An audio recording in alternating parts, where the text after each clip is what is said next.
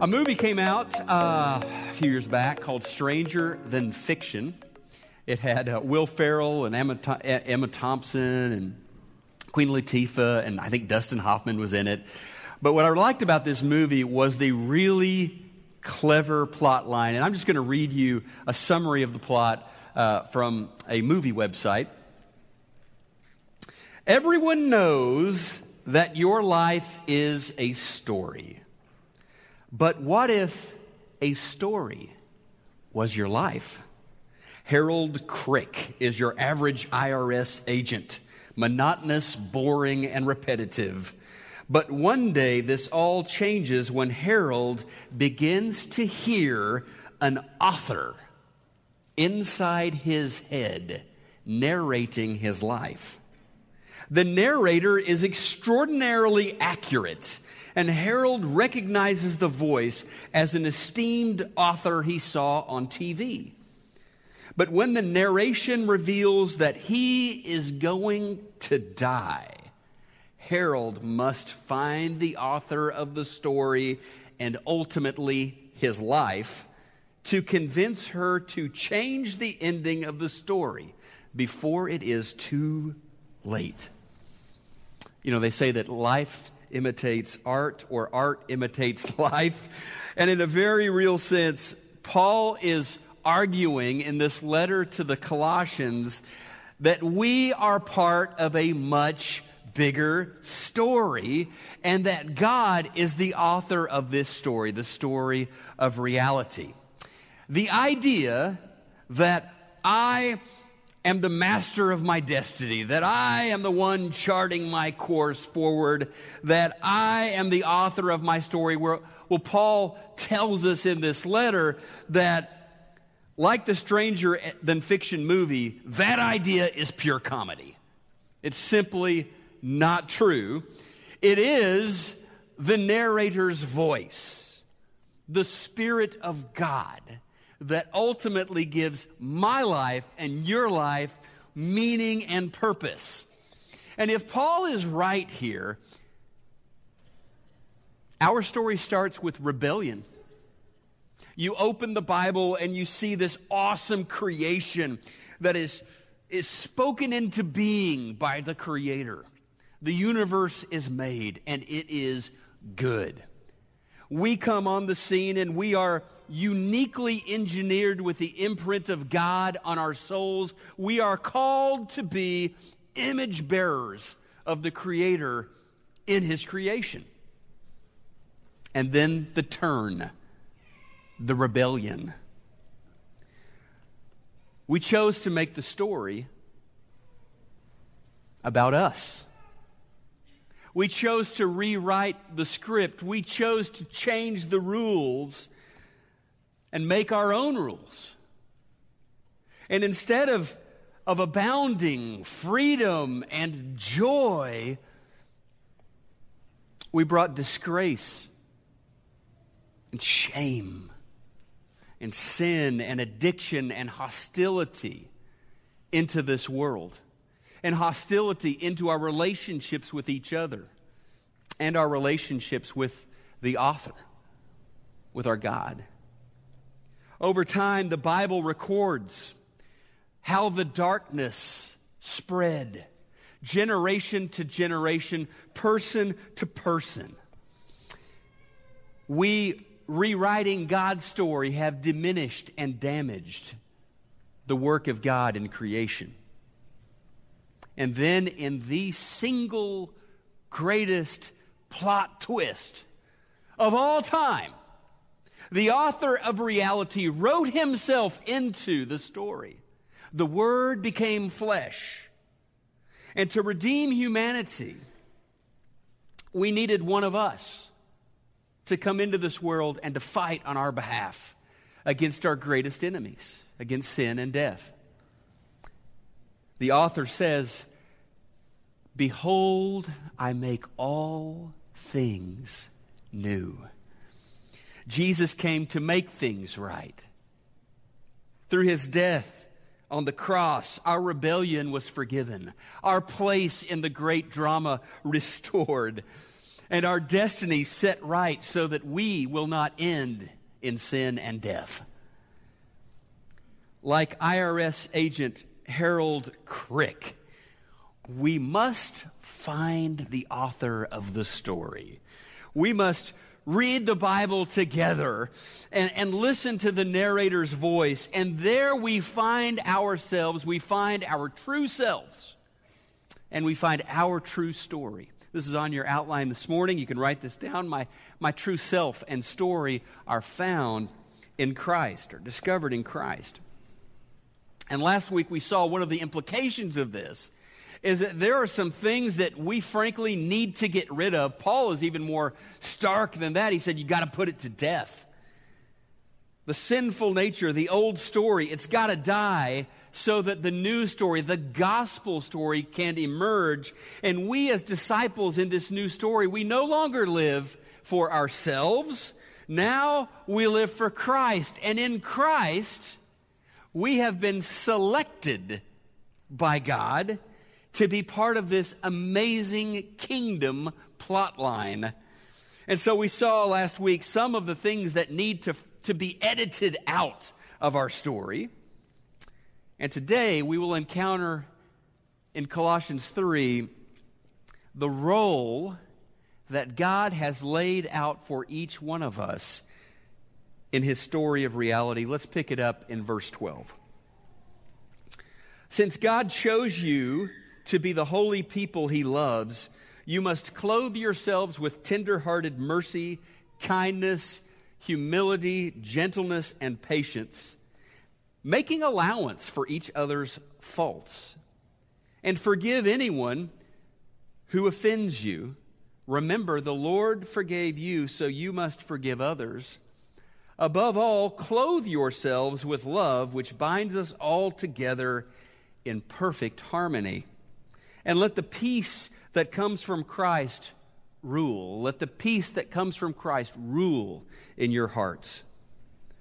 For as members of one body, you are called to live in peace and always be thankful. Let the message about Christ in all its richness fill your lives. Teach and counsel each other with all the wisdom He gives. Sing songs and hymns and spiritual songs to God with thankful hearts.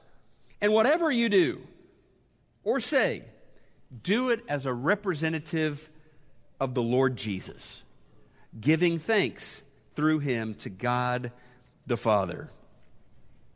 You know, truth is stranger than fiction. You are in God's story. and, and even if you're not a believer, if you haven't gotten to that point of faith yet, you get glimpses in your life of the story of God. You, you hear from time to time the narration of the Spirit of God, I believe, and you sense there is something more than, than the smallish story that you have been living. Now, the image that Paul chooses here in chapter 3 to kind of describe this new reality, kind of describe entering into God's story, is, is a, new, a new wardrobe that you have been given. In Christ, you have been given an all new wardrobe. And so he says in chapter 3, verses 12 and verses 14, that we are to what? We are to clothe ourselves with what we have been given. Jesus made an incredible investment in us so we could get this wardrobe change in the middle of the story between Acts 2 and 3. And he invested his life in our futures and he gave us his spirit to help us in our new role in his story. We are no longer rebels. Now we are part of God's story. And that last phrase in that, pa- that passage that I read is incredible. It talks about God as your father. You see, now you're not a rebel. You're his daughter. You're his son. Wardrobe change. I read something that that got my attention this week. I've heard a lot about different athletes signing these huge apparel deals with, you know, Adidas or different companies. And, and one of those uh, that I was reading about this week was Rory McIlroy, the golfer signed a deal with uh, Nike, and he inked this deal a few years back worth $250 million. That's a lot of money. And then last year, 2017, he inked an all new contract with them, extending out for 10 more years. That's quite a deal. Well, did you hear Paul describing your deal?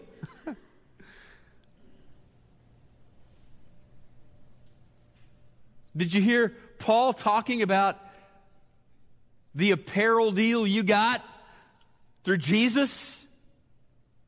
It's even greater than what Rory got you have been given something to wear head to toe, this brand new wardrobe. And when you're baptized, you enter into the greatest sponsorship deal in history. Your life is now underwritten by the Spirit of God. You represent Him in the world. And so Paul is saying, wear that, dress in that. It's been purchased for you. Make sure that you're putting this on. And, and so the call of the text today really is, is recognizing who you are in the story. Paul says in verse 12, You are God's chosen people. You are holy and dearly loved. Wear that. Wear that. On your out, outline, I have this idea. It's, it's that I now live from a new identity. So, really, what we're talking about here with this is, is how I see myself. You know, when you look in the mirror metaphorically, who do you see? The word here in Greek is eklektos, it's chosen. It means you're, you're selected by God. And, and, I think sometimes we pay too much attention to what others say about us or what others may think about us. Now, I'm not going to tell you that what your boss thinks about you doesn't matter. I'm not going to tell you that what your kids think about you doesn't matter. But what I do want to tell you is that the words of the author of reality are the ones that really count. Those are the ones that should define the way you think and feel about yourself. It is His truth that carries eternal weight. Amen? So, how does God feel about you? What does God think about you? How does He see you? Well, He selected you to be His.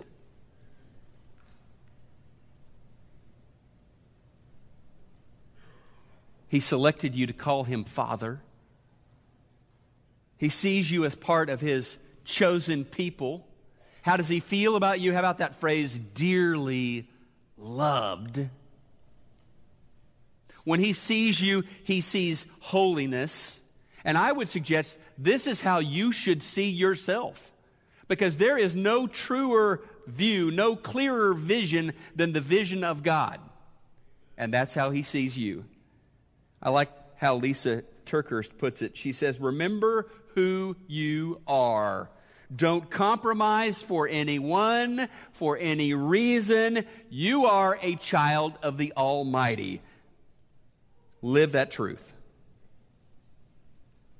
God's word about you matters more. And I promise you, his word about you is the last word.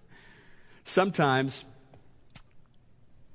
we play our little tapes in our heads, in our lives, we have our own little screenplay that we've written out.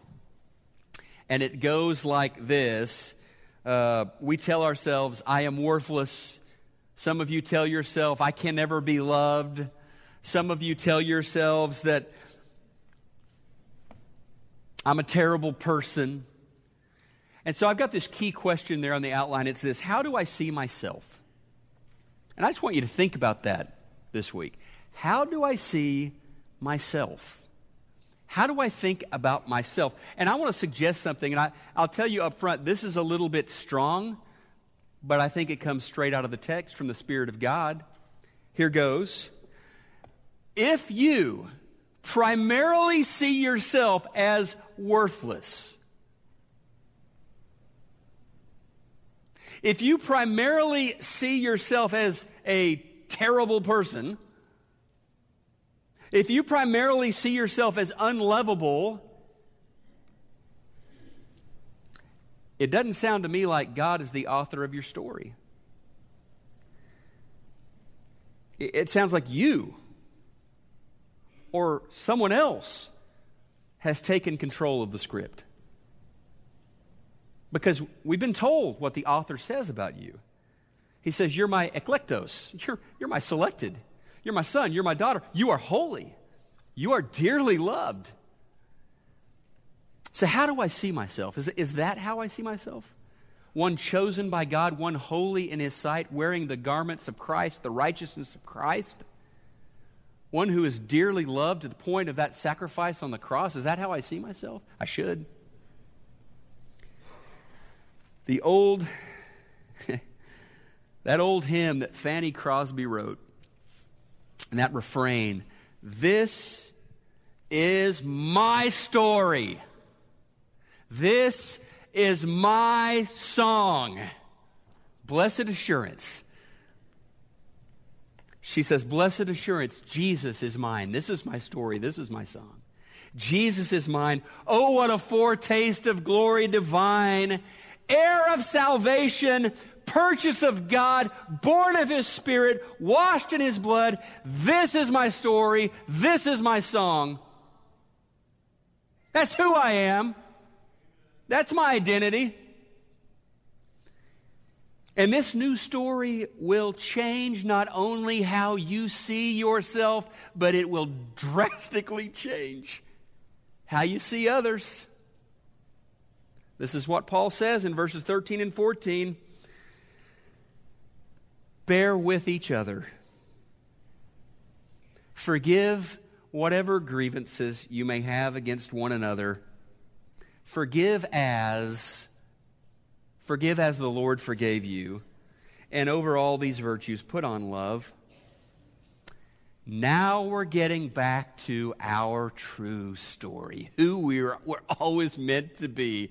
This is the story where we are a people shaped by the grace of God. Now, we've talked about this before, and it's not a news flash to you. You are never going to be in a relationship with another person on this earth who is not a sinner. Mr. Right does not exist. Maybe Mr. Almost Right exists, but Mr. Right does not exist, okay? Your mother is a sinner. Your spouse is a sinner. Your BFF is a sinner. Your boss, you know this already, is a sinner. Your preacher is a sinner, right? The only people, hey, cut it out. Not supposed to amen that one. But the only people we get to be in relationship with are sinners like us. You're not naive. You know this. But the narrator has shown me that everybody I meet, every soul that I encounter bears, and it may be hidden, it may be under a lot of grime and filth, but it bears the image of God. And every man, woman, child that I meet is someone for whom Jesus Christ died. They are precious to God. And so that changes the way I see people. And only when you know the true story do you see this. Otherwise, you just see the grime, you see the filth, you see the rebellion, you see the ugliness. And so Jesus frees us up, takes the scales off of our eyes so that we can see clearly how valuable the people around us are, and, and so we can change our attitude in our relationships. Write this down in your outline. I now have a brand new attitude. This is about how I see others. Talked about how you see yourself. Let's talk about how we see others. Over everything else, Paul says, put on what? Put on love. And he doesn't just say, I love this. He doesn't just leave us with this romantic, put on love you know, the ethereal, the romantic notion. No, he drags love into the reality of relationships with sinful people, and he tells us exactly what it looks like. He says, here's what it looks like it looks like bearing with someone. He says it looks like forgiving grievances. And these may be legitimate beefs, legitimate grievances, and you forgive them. He says that's what love looks like in your home, in your workplace, in your church, in your neighborhood. So the key question is how do I see others? How do I see others? And then Paul really makes us think. Forgive. Forgive how? Forgive as the Lord forgave you. Hmm. So, how did Jesus forgive you? Did Jesus come along and say, I forgive you, but I'm going to remember that forever and remind you of it? Did Jesus say, I forgive you the small stuff, maybe some of the medium sized stuff, but I'm going to remember that big one? Forgive as the Lord forgave you. How did Jesus forgive you? And, you know, I think that's one of the reasons Jesus engineered the Lord's Supper to be a part of our gatherings. So when we come together and worship and sing, and, and when we gather as God's eklektos, Jesus gets a chance to ask, ask us, So, how did I forgive you? Don't I forgive you fully? Don't I forgive you freely? And finally, when we begin hearing the narrator's voice and living in his story, we get swept up in this plot line of redemption. We begin to sense that our actions, big and small, actually have meaning within this story of God. And so I want you to read this with me, verse 17. Let's read this together. Whatever you do, do it all in the name of the Lord Jesus, giving thanks to God the Father through him. Whatever you do, your words, your actions, big, small, do it for Jesus. And I'm going to level with you. I think this is why some people choose to remain in their own smaller stories. Where their wants and their dreams take center stage, where they get to call the shots. Because the rebellious heart pushes against the reality with a capital R that we were created by Him, that we're, we were created for Him, and that we only find our true selves when we belong to Him. On your outline, I now live under new management, Paul says. I now live under new management, and this has to do with how I see the Lord, how I see God. That prayer, Thy will be done on earth as it is in heaven. As followers of Christ, that's our prayer. There is a kingdom agenda at work, and we are part of that. I like how Francis Chan puts this. It kind of makes you think. He says this Disciples, our greatest fear should not be of failure, but of succeeding at things in life that don't really matter succeeding at things that have no eternal weight. We just want to be part of God's agenda. And that gets to this question of how you see God. Do you see God as a mythical figure? God is a, a pile of superstitions created by the ancients who didn't know any better. Is that how you see God? Do you see God as a, as a, as a celestial concierge who exists to serve your whim and pleasure, to make your ride here on earth a little bit smoother? Do you see God as, as the positive charge of the universe? And if you get things right, you can just kind of tap into his power. Or do you see God as the author of reality, as the sovereign of the universe, and the Lord of your life? So the question here becomes how do I see God? How do I see God? If you want a clear eyed 2020 high def view of exactly what God is like, exactly who He is, Paul has been very clear with this in our journey through Colossians. You look to Jesus, right? He says in chapter 1, verse 15, that Jesus is the, in, the image of the invisible God. Paul says in chapter 1, verse 23, that all things, that means you and me and everything else. All things were created by him and for him. Paul says in chapter 2, verse 9, that in Jesus all of the fullness of God dwells in bodily form. You want to know God? Get to know Jesus. So, how do I see God? He is personal, perpetual, powerful. He is Jesus. And whatever I do, Whatever I say, it finds meaning in Him. Again, I have found my true self and my true story in Him. Whatever I do, whatever I say, I do for Him. I'm a representative of the Lord.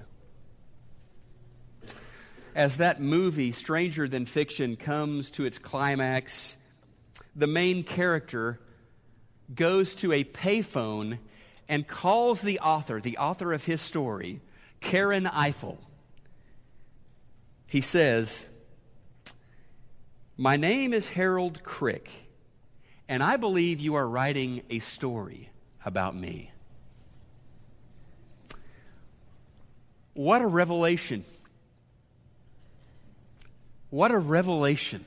You see, our hearts have been searching for the author of the story.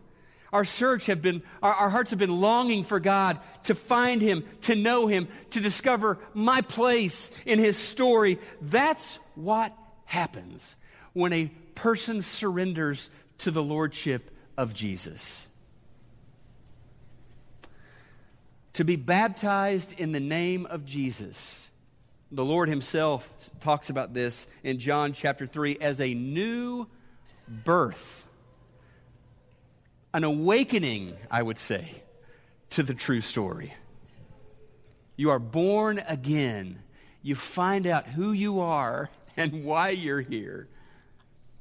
Had a baptism at first service. Man, Jesus has been on a roll here in 2018. And it was cool to see Hannah give her life to Christ this morning. And maybe that's your situation. You need to cross that line of faith and say yes to this bigger story. Move your life under new management accept Jesus as your Lord and Savior. Or maybe there's something else that's burdening your heart, something you want to pray about. And as we always do, you're invited just to, to gather with your spouse or your small group or your connection or whoever's next to you on the pew and just say, hey, could you pray about this for me? Or come down and pray with me or one of our shepherds. We would love to bring that before the throne of the author of life in prayer. However, you need to respond, do that as we stand together in worship.